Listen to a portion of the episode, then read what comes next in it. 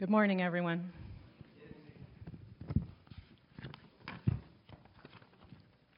Thank you as well for the privilege of sharing today. I do feel always inadequate to stand up here. But it's always by God, God's grace, right?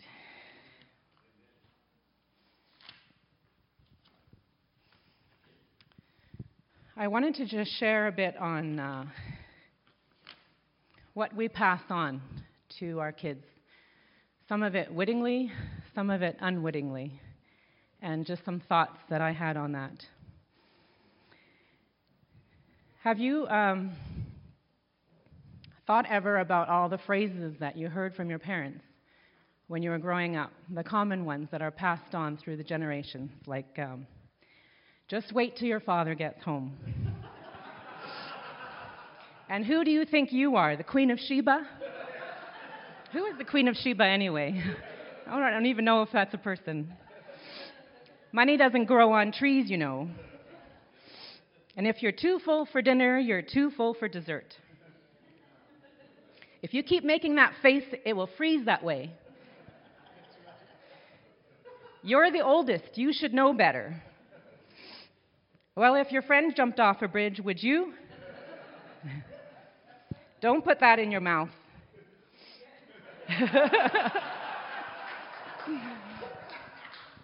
and then the one we always say, because I said so. Paired frequently with, what did I just say? I'm not going to say it again. Um, do you have to go to the bathroom? That's the one we say a lot, right? But don't waste your energy on that one because they're going to say no. Then you get them all bundled up in their snowsuits or wherever you're going, or in the car, or in the car seat, and then they say, I have to pee.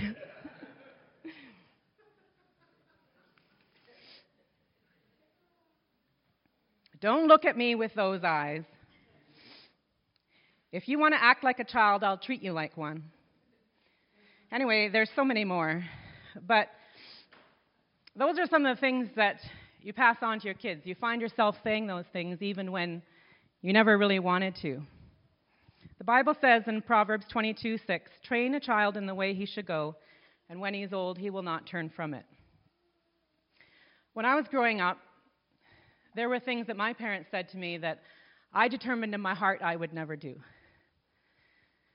My parents were, um, when I was quite young, they were very strong Christians, and they believed the whole Bible. And they wanted to raise their kids believing the whole Bible and acting the whole Bible. So we had some very strict boundaries, and I felt it was my job as a child to constantly push those boundaries. And I remember my uh, exasperated mom in the kitchen standing there trying to figure out what to do with me and saying that cliche, like, if your friends want to jump off a bridge, let them, but that doesn't mean that you have to. And, um, and it was always because I would say something like, well, all my normal friends get to do things like this, right? Or whatever it was. Go to a dance or, or go to a party that was later at night. And my parents would say no. Um, and in my mind, I thought at that time, when, when, I, when I have kids and my kids are growing up, I'm never going to do that. I'm always going to talk to them rationally, explain the reasons, be logical, give them a chance to respond, to think about an answer, to listen to what they say. and then I remember standing in the kitchen, my own kitchen, after a big argument with my kids, and I'd sent them to their rooms and told them to think about what I said, and that I was going to come up with a wooden spoon in a couple minutes. and I remember standing there and thinking, I thought I'd never get here. I thought this would never be me. And how did I get here? And we have these moments of reflection as parents growing up, or growing our kids up where we think back to our behaviors, what we're saying to our kids, and you wonder, where does that all come from? Psychologists tell us that it's common to have issues in relationships that have a connection to our parents.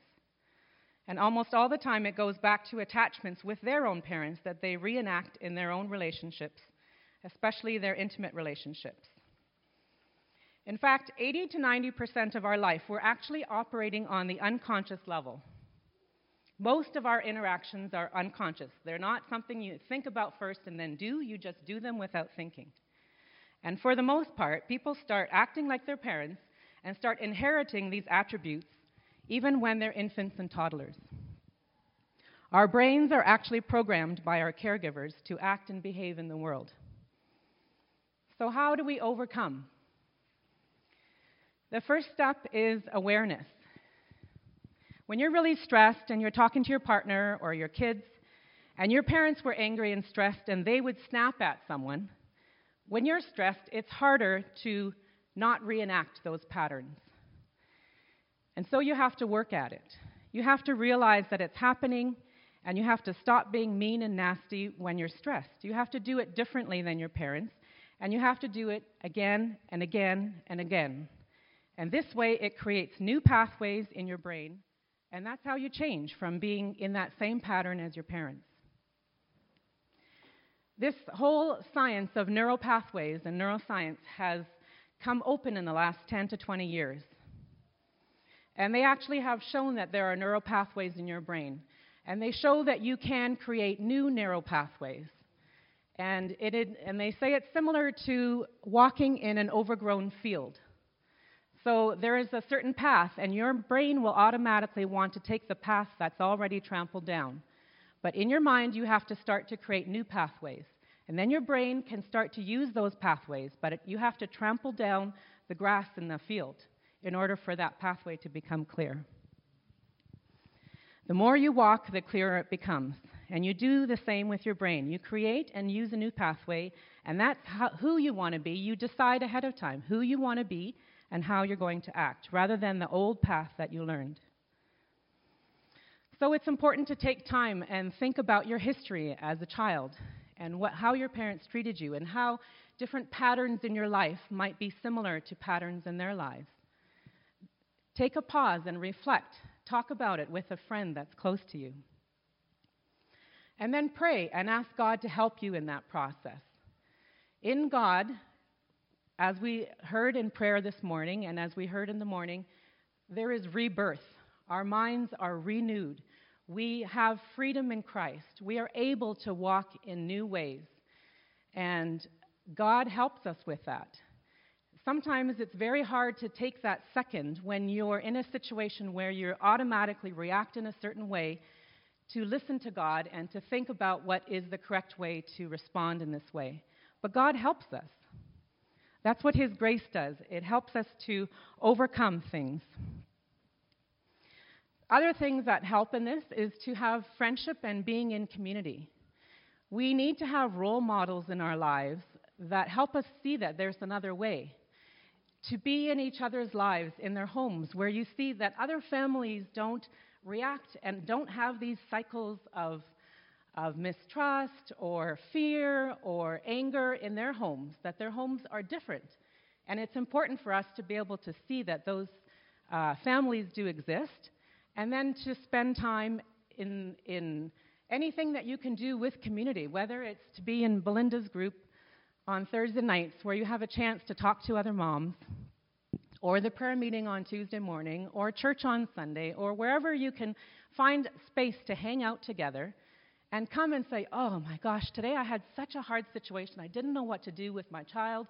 This situation happened, and all the other moms give advice and give things that they've done in their heart in their lives to overcome those situations, and it helps us to figure out what to do and then to take those steps the next time.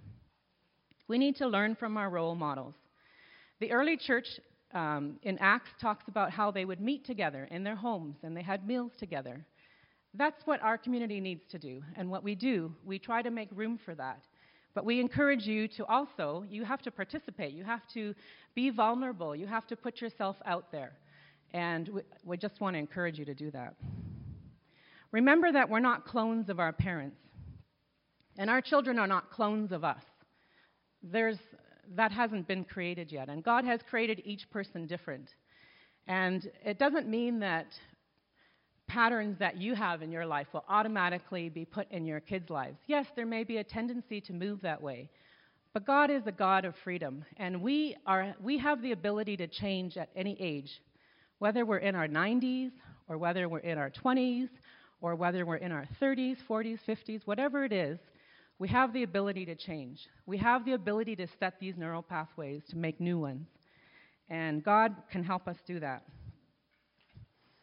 Remember the one important thing that I want to leave with you to say to your kids that has been echoed over the years and is used over and over and over and over again is I love you. We tell that to, their, to our kids when they're really little. We're rocking them to sleep in our arms. We tell it to them when they're growing up and going out the door. Remember, I love you. And then later, sometimes they don't want to hear that in those words. So maybe we come up with a way of saying that without using the words so that they understand what it is. But it's a way just to something that we need to leave with our kids. Let them know that they're loved every step of the way. That there's nothing that they can do that would take away that love. That they would know that unconditionally from their parents. Remember that.